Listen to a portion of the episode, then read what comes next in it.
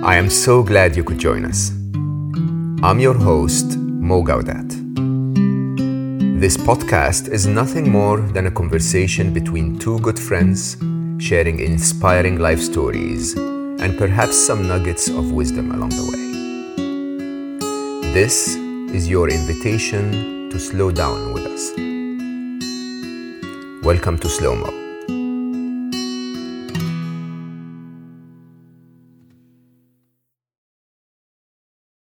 My guest today is uh, Sir Peter Vardy. If you've lived in England, you've probably heard the name Vardy.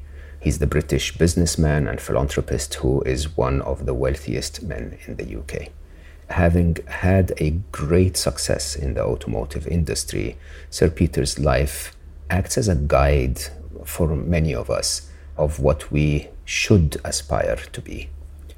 For quite some time after he sold his business, He's been focused on philanthropy uh, through his personal foundation, the Vardy Foundation, which supports a wide range of community causes. He helped to fund the building of a city technology college, three academies, uh, which uh, together form the Emmanuel Schools Foundation, a coalition of schools with a Christian ethos his foundation continues to make grants and provide support to a wide range of charitable causes, including fighting homelessness and modern day slavery, establishing hospitals and food banks, providing education to children, and one of my favorite, uh, keeping children out of care.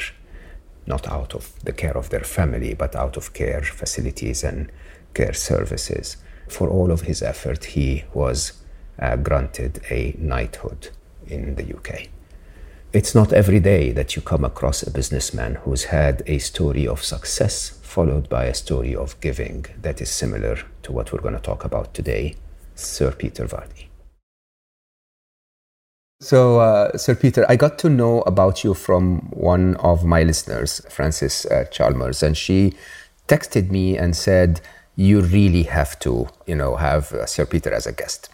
And I was like, um, okay, so tell me a bit about him. And she said, no, just, just look at his work and you'll understand. And I did. Uh, so for our listeners who are not from the UK, I think people in the UK will have seen the name Vardy at least on 2 million car bumpers uh, in the past. But from the people in, not in the UK, would you be so kind to tell me a little bit about your business background, how you got to be one of the biggest dealers in the UK and how you how you ended up selling 2 million cars, 6,000 people, all of that achievement. Tell me a bit about that. Yeah, I mean, it's been a, a very fortunate life and uh, it's been really enjoyable. So uh, it has been happy. Uh-huh. I left school at 16 with no qualifications at all, really, but I hadn't uh, enjoyed education very much, although I'd gone to a very good school. But I came to work for my father, who had a little garage in a mining village in the northeast of England. And uh, he was selling Ford motor cars. I was a mechanic, I was a paint sprayer, I was a panel beater, I swept the floors, washed the cars. But I eventually got to selling them. And, and once I started selling, I really enjoyed that and uh, wanted to sell more than Fords. And uh, I built a showroom and we took on a franchise for Aston Martin. And uh, obviously, east of England, there hadn't been any Aston Martin dealers there for a long time. And I ended up being the top Aston Martin dealer in the world for the next four years from a little uh, garage in, in a mining village. And that led on to Ferrari, Rolls Royce, and Bentley, Lotus. And I got all these franchises. And then I stepped into the volume side of the business with Ford and General Motors at the time. And we built it from the six people I had that started with.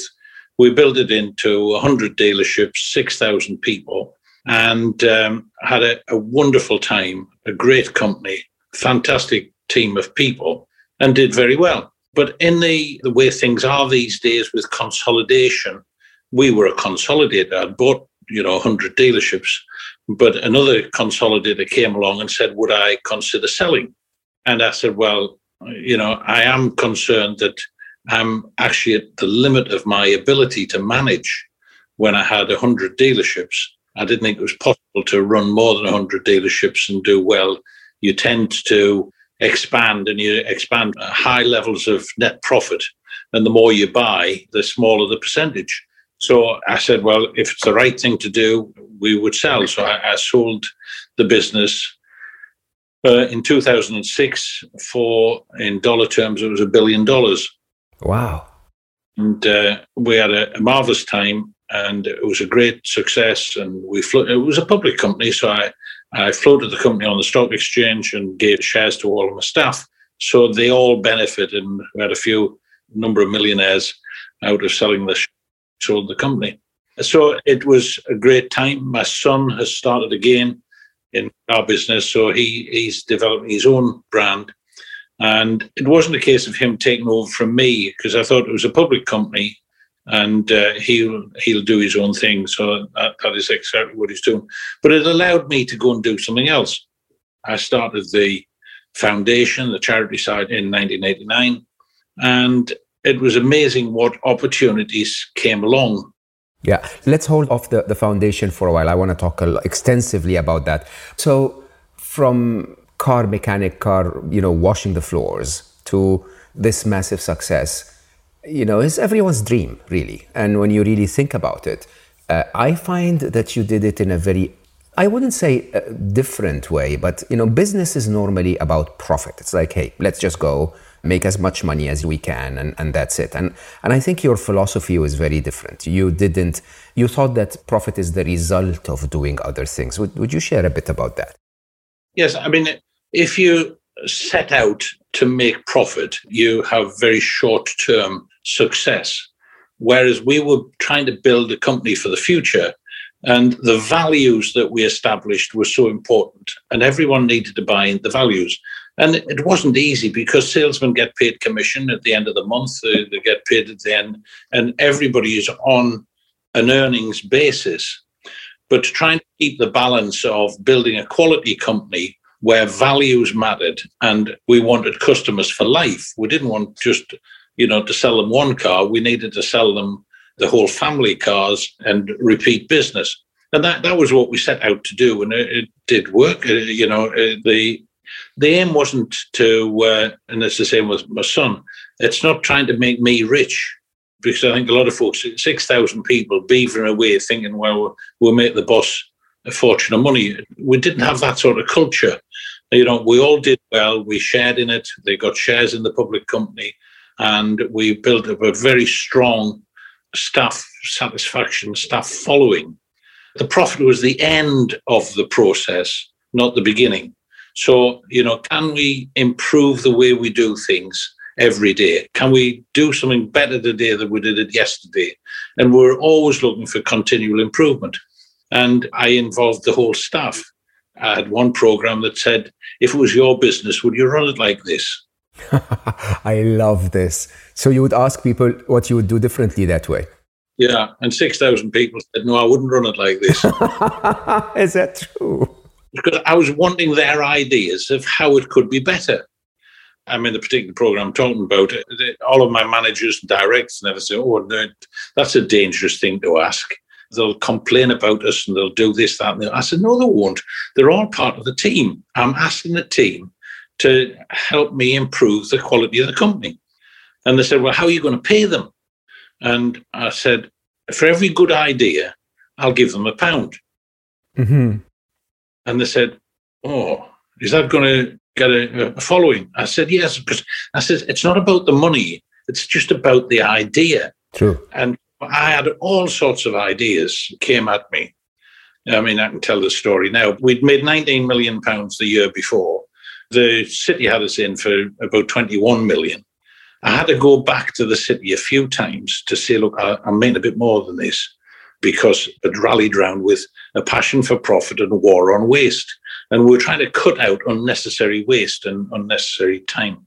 And we actually declared to the city, I think, about 28 million, but we'd actually made 36, and the rest was in the bottom drawer for a, a rainy day. But it just showed that when you involved the whole of the staff team, all of your colleagues, and said, look, it's your company. We tell us how to make it better, identify areas where we're going wrong and we're, we're wasting money. They all contributed And, you know, we had colleague councils and everything in all of the dealerships. And they, they thought it was great fun that, uh, I mean, one instance, it might do it in the States, but when you get your car serviced and you come to pick it up, they put a piece of white paper on the floor of the driver's footwell. Mm-hmm. And uh, one of my technicians from Birmingham, so he's 250 miles away, uh, rang me up and said, I've got an idea. We shouldn't put these pieces of paper in the footwells of cars. I said, Oh, what makes you think that? Well, customers hate it. If you watch the customer go out in the car park and he picks the piece of paper up, throws it in the back of the car, and he puts it in the bin when he gets home. So the customers don't like these mats in the footwell. So I rang the accounts department. I said, How much are we paying for paper mats? And the answer was a quarter of a million pounds. Wow. So we stopped putting paper mats in the cars that had been serviced and saved a quarter of a million pounds. So I got in the car and drove the 250 miles down to the dealership, got everybody in the workshop and presented that guy with his pound coin. And I sold the company about eight years, 10 years later. That technician still had that pound in his pocket. And he'll still have the pound in his pocket today. And he'll tell everyone that he meets how he got that pound because he'd contributed to the uh, the success of the company. And it, it was those sorts of things. If we involve the team, that it's a team effort, then we'll get outstanding results. If we treat them as people who are just making profit for our own back pocket or our own well-being, then it's just a different culture altogether.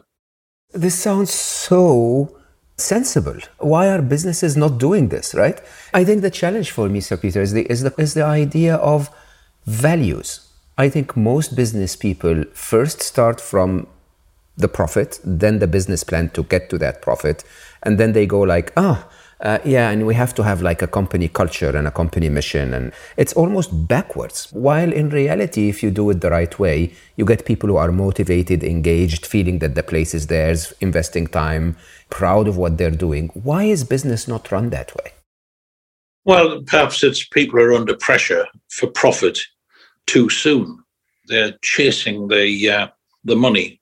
I mean, I, I had a, our advertising agency came up for review and I put it out to tender and I got a guy that came and they won the advertising contract for the cars.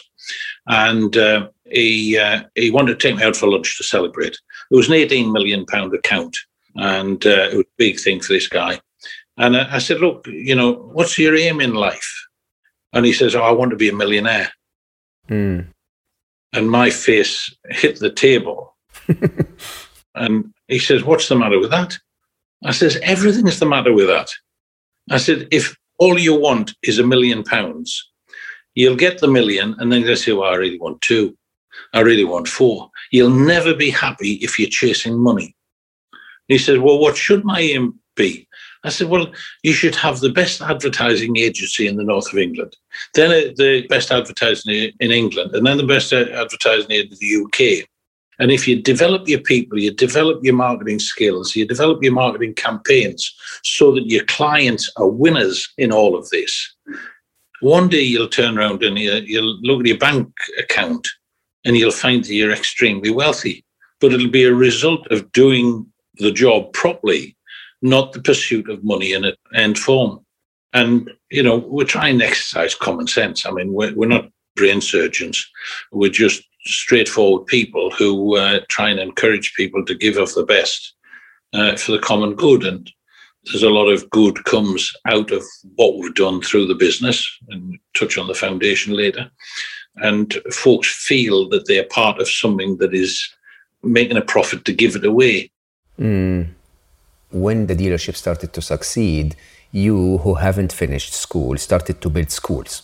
And that I found really, really interesting. So, from one side, I don't know, maybe you didn't really appreciate school, but you appreciate it for everyone else, which I find really interesting. But more importantly, I think the concept that business can be applied to anything is something that's really interesting to me. You know, the skills that you learn as a business person would allow you to do everything in a different way. Is that true?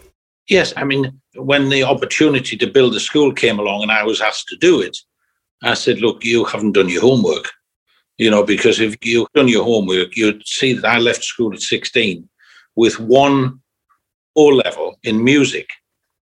and uh, I had literacy problems when I was at school. So you need to go back and uh, you know, rethink this. And they said, no, no, we've done our survey. You have turned around a number of failing businesses. Could you turn around a failing school? So I took a look at it and said, well, could I? What are the elements? Why are schools failing? And I sat and looked at it and I thought, well, the reason schools fail is that we have teachers who become senior teachers, who then become department heads, who then become a, an assistant head, and then become a head or a principal. And they're really a teacher. They've had no experience in business at all. They might be very good teachers, but they're very poor accountants. They're very poor at HR and they're very poor at um, IT. So I said, we need to let the teachers teach, but take all the business element away from them. So I built the school, put an accountant in, put an IT person in, and put an HR manager in.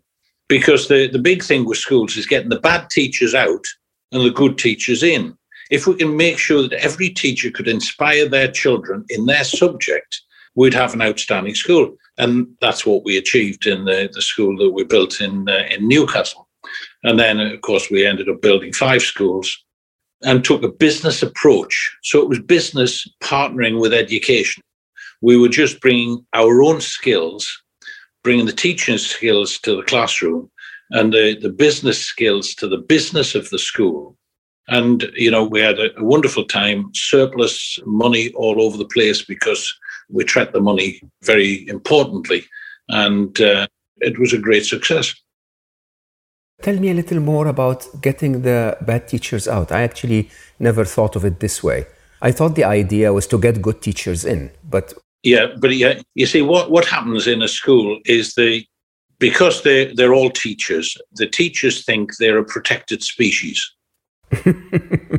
You can't fire a teacher, so you move the teacher sideways and bring somebody else in.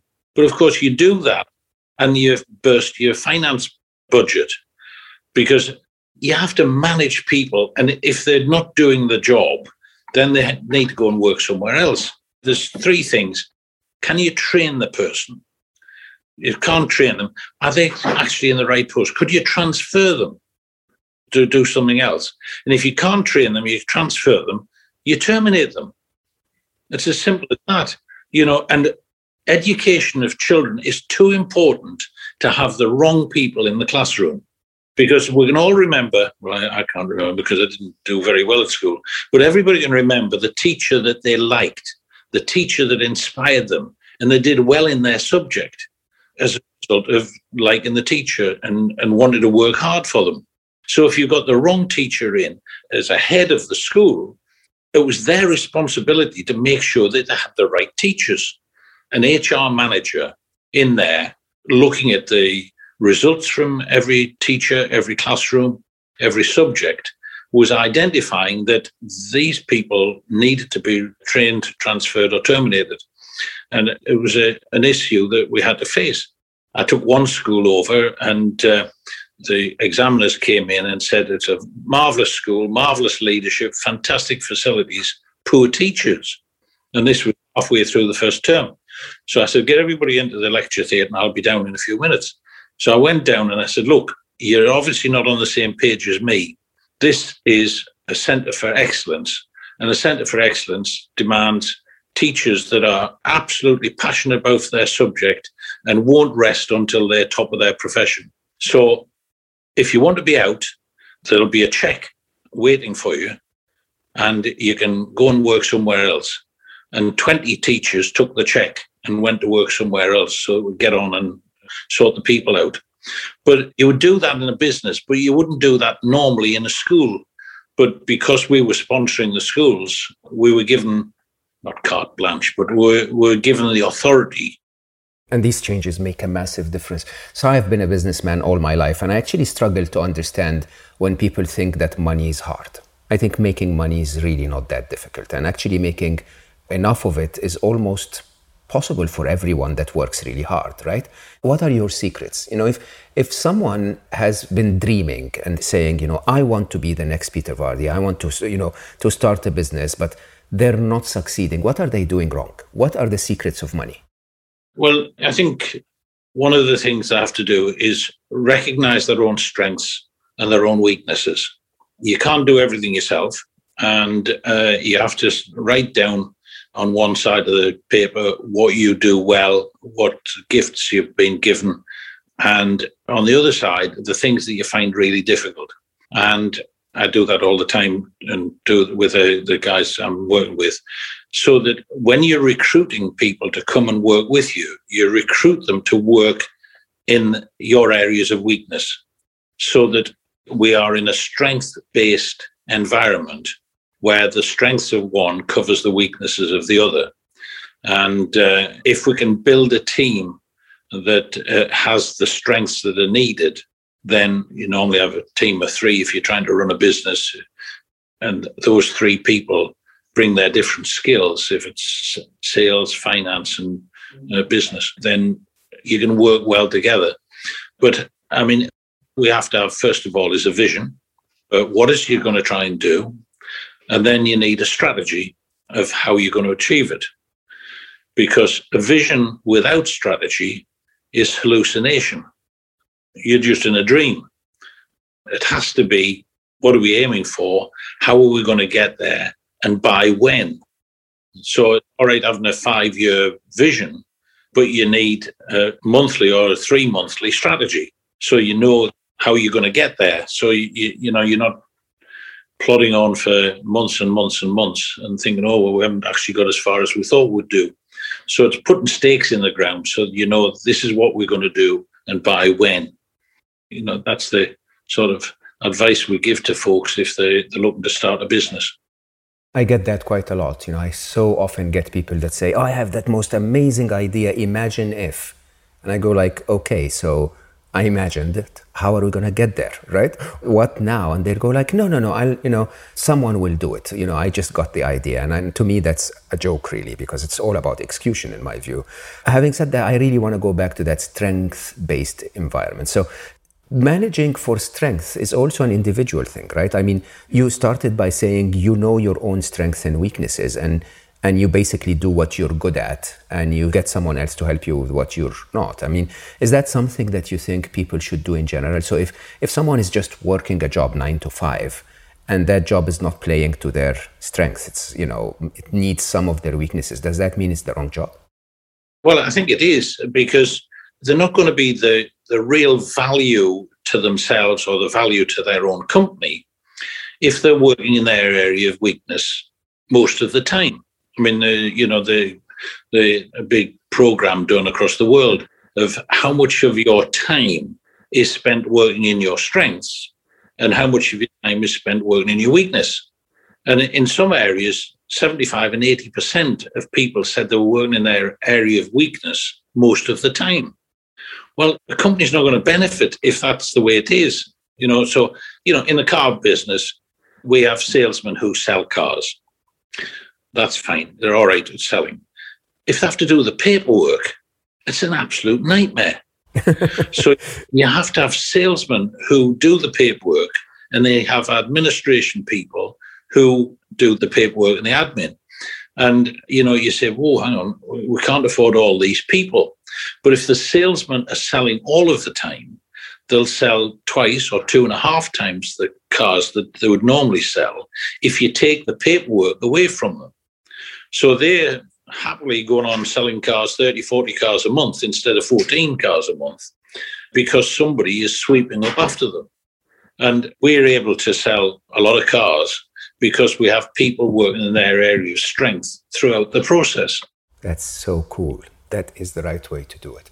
So, your area of strength is setting up businesses. You sell your business, and yet you know you you had the opportunity to build another one and another one. I mean you know this stuff inside out and yet you choose to go and build the foundation. What made you make that choice? Well i thought i'd been amazingly blessed and fortunate in what i'd accumulated. And so you think well what's the purpose of all this? Why is it And it isn't that I want a yacht or an airplane or anything like that. You know, so why, you know, as a Christian, why has God blessed me with this sort of wealth? There must be a purpose for this.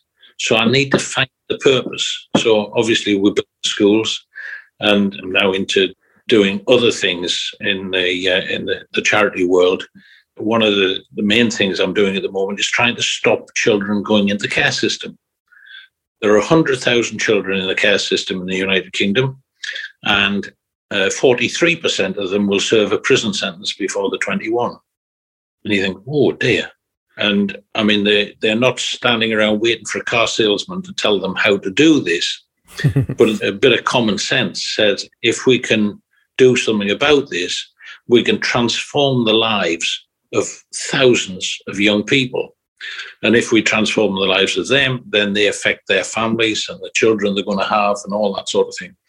So we have 5,000 volunteers who help families who are going through crisis. And the idea is to reduce the number of children going into care by 25, 30, 35%.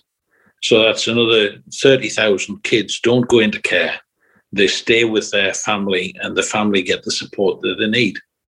The other thing we're doing is helping guys when they come out of prison. They, they're coming out of prison with nowhere to live, no family to come out to.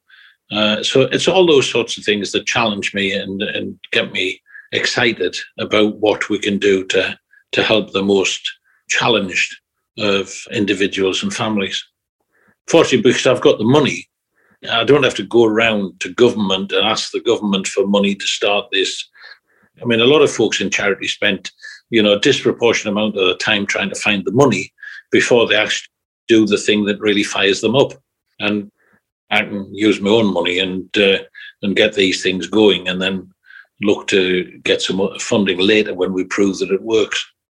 So, this is a, an amazing extension of the idea of education. So, here we think we have a system in place that works, which basically says families breaking up, let's take care of the children. Let's just take them away, you know, and put them in care, you know, houses or care facilities. And then basically, we end up not measuring anything after that. We've done what we need. We don't realize that 43% of them are going to end up in the wrong place and they're going to keep coming back. Basically, they'll come out of prison and they will have nothing to do, so they'll go back to prison. And so basically, the government needs to invest in prisons. You know, that's where the money is going. That's exactly what's happening over here. The Chancellor has said he's going to put another four and a half billion into building more prisons. Hmm. And I've said to the ministers, stop that sort of thinking. Prevent children going into care the prison population is full of children that have come through the care system. There's 80,000 people in prison at the moment, and most of them have come through the care system. So if we solve the care system, we can knock the prisons down. We'll reduce the prisons. And money that that would save is phenomenal. But the politicians don't think like that. They think in silos. So one's in charge of children, one's in charge of Ministry of Justice, one's in charge of prisons and things like that, and each have their own budget, and they don't look across the uh, the whole panoply of of departments to say what should we do better, and we're doing that now through the foundation. We had a meeting this morning about getting government departments to work together to work with entrepreneurial, uh, well, philanthropic cash to get it multiplied by government departments to come up with better systems to look after children in care and guys in prison. So the foundation is Safe Family for Children, right? Well, it's the Vardy Foundation, but we have Safe Families for Children. We have other areas of work that we're doing. Some we do ourselves, some of it we're helping other charities to expand and grow their portfolio. So if we give them a bit of money, can we see their increase their effectiveness in the, their chosen area. Some of it's mental health, some of it's housing, some of it's uh, social care. But you know the the way mental health is at the moment, it's an enormous problem for too many people. Totally. So help me understand the mechanics of this. So here is a family. The family is breaking up. The child is being taken to care. What does the foundation do? Right. The Safe Families, and I mean, Safe Families for Children came from Chicago. I came to Chicago met Dave Anderson, the founder of Safe Families for Children, saw what he'd done and said, This is so simple. It can be done anywhere. So, what happens is we raise volunteers, we train the volunteers. So, we work with social services so they identify a family that's in trouble where the children might be taken into care.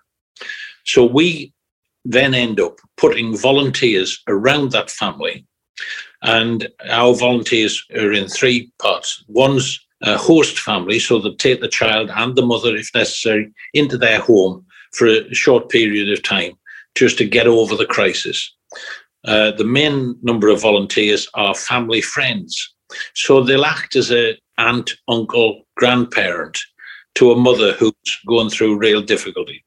And the third set is what we call resource friends. So if they need a washing machine or a bed or a garden doing or anything like that, the volunteers will give of what they've got or give money so they can buy washing machines and fridges and cookers and all that sort of thing. So we can take a family on and surround them with a, an army of volunteers until they get back on the feet and they understand how to be a good parent. Because a lot of the people who were helping were ex care leavers themselves wow. who've come up there, have a baby, and think all they want is a baby. And then, of course, it's a, a big liability until they know how to handle the situation or how to care. It's amazing. I, I mean, I've been selling Rolls Royces, Ferraris, and Aston Martins all my life. But when you see the other side of society and you're going into homes where there's no carpets on the floor, no furniture, the child is lying on the floor. There's no pushchair, so you can't take the children to the supermarket. It's dreadful. And so raising this army of volunteers that are going to help. I mean, I, I need to raise about 50,000 volunteers. I've got 5,000 at the moment. They're doing a tremendous work and it's greatly appreciated. That's amazing. That really is amazing. I mean, in a way, and I hope you don't get me wrong, this is how it used to be like. In an interesting way, you know, community was like that. Well, this is a community solution for a community problem because, I mean, it's come to the stage where you don't really talk to your neighbour very much. You, sometimes you don't even know who your neighbour is.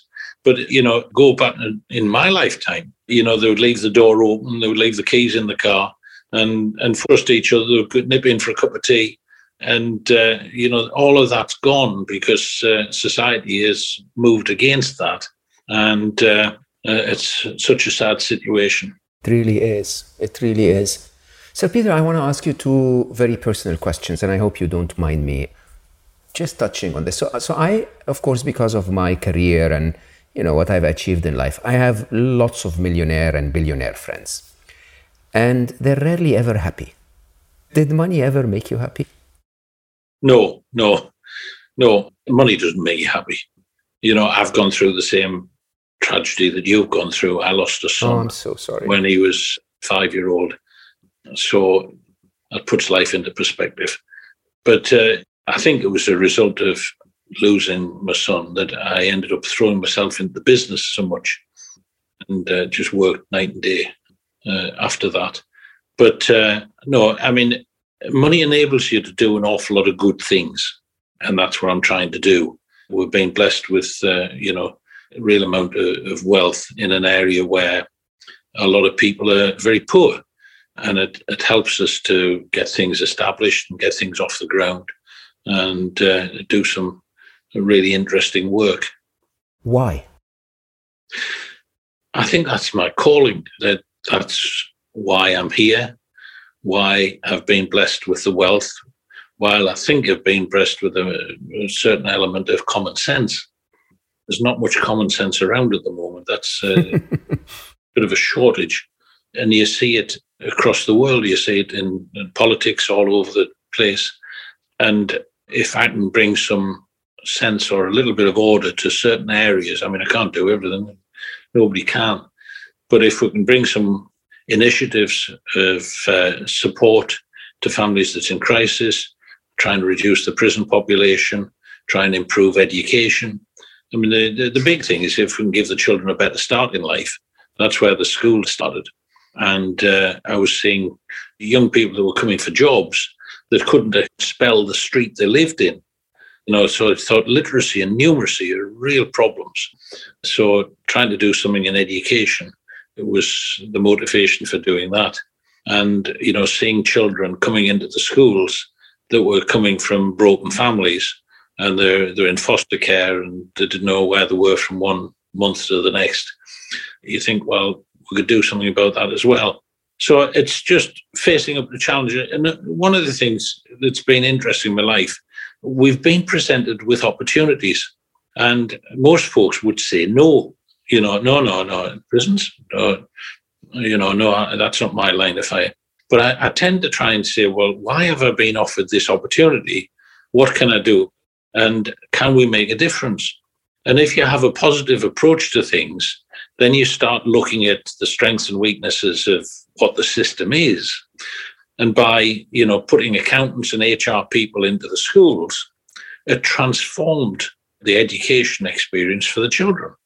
And there were Oxford, Cambridge graduates, uh, you know, the results were spectacular. And it just showed what it could be done if you just exercised the grey matter so, the other side of this question, if you don't mind me asking, is why isn't it that everyone who's wealthy is doing this? I mean, there was a statistic here in the Muslim community that basically said if the wealthiest of the Middle East just paid what is due, you know, through the Islamic religion, we're, we're due two and a half percent of your savings, not of your income, of your savings a year. So basically, the surplus money that you haven't spent. And if that was paid, there wouldn't be a single hungry person on the planet. There was another statistic that I don't remember exactly, but if a fraction of the taxes paid worldwide were actually directed to charitable causes, you know, you wouldn't have any illiteracy, you wouldn't have any hunger, and so on and so forth. Why is it?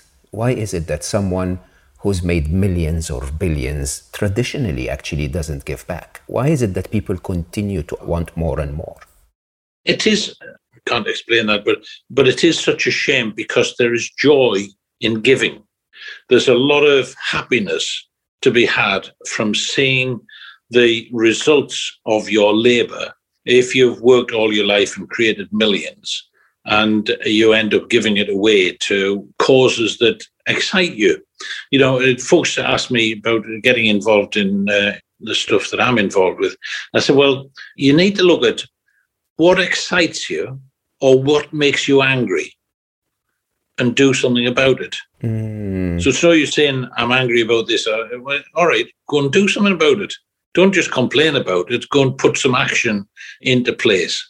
And we can all do something. It's no use saying you can't do anything. Everybody can do something, whether it's a very small thing, volunteering to help these situations and causes and charities, or whether it's, it's folks like me that have got the money and need to, you know, give it away there is a lot of giving going on with uh, some of the wealthiest of families. True. You know, pledging to give it away, and absolutely, you just hope that their example will rub off on everybody else.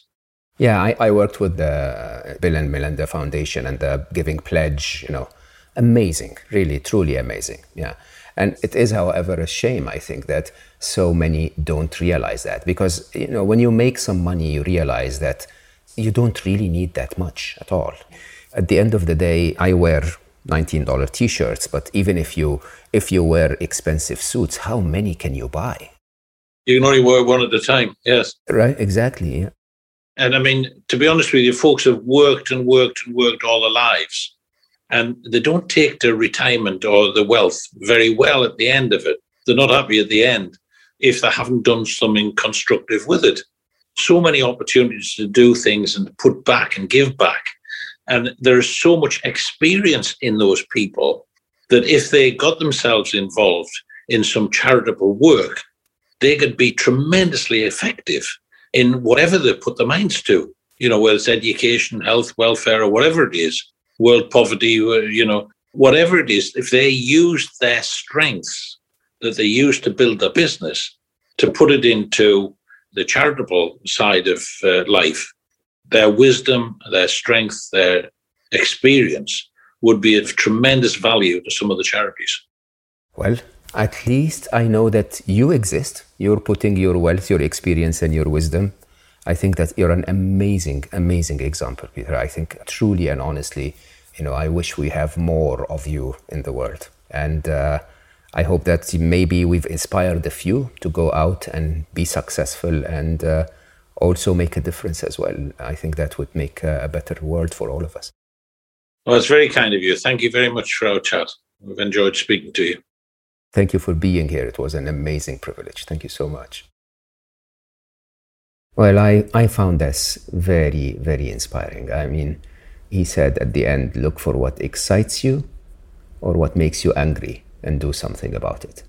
And remember, your wealth doesn't have to be money. Your wealth could be your experience, your knowledge, uh, your inspiration, your charisma, your effort, even your steps if you run a marathon, your time, your smile.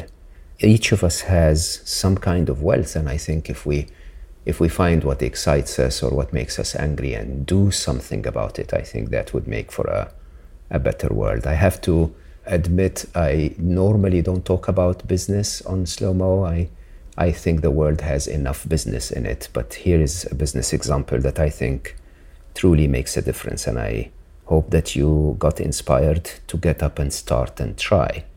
Build for your strength. Try to complement your strength with others who are strong at what you're weak at, and uh, hopefully uh, eventually make a difference. I'm very grateful for the opportunity that you all give me to record those incredibly inspiring conversations. I hope you enjoyed this one as much as I did. If you did, please do your part and spread the word. Uh, help me reach as many people as I can.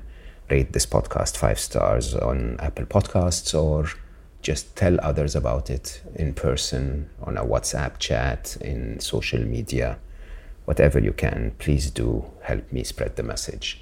And uh, do get in touch. I'm Mo underscore Gawdat on Instagram, Mo Gawdat on LinkedIn, M Gawdat on Twitter, and mo.gawdat.official on Facebook.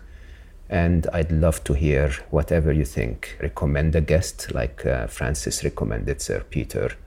Thank you very much, Francis. Um, tell me what I can do to make things better. If you were running this place, as Sir Peter said, would you do it differently? What would you do differently? And um, yes, uh, please remember that as you slow down, you become a little faster. So um, remember, if regardless of how busy you are today, uh, there's always a little bit of time to slow down. I love you all for listening, and I'll see you next time.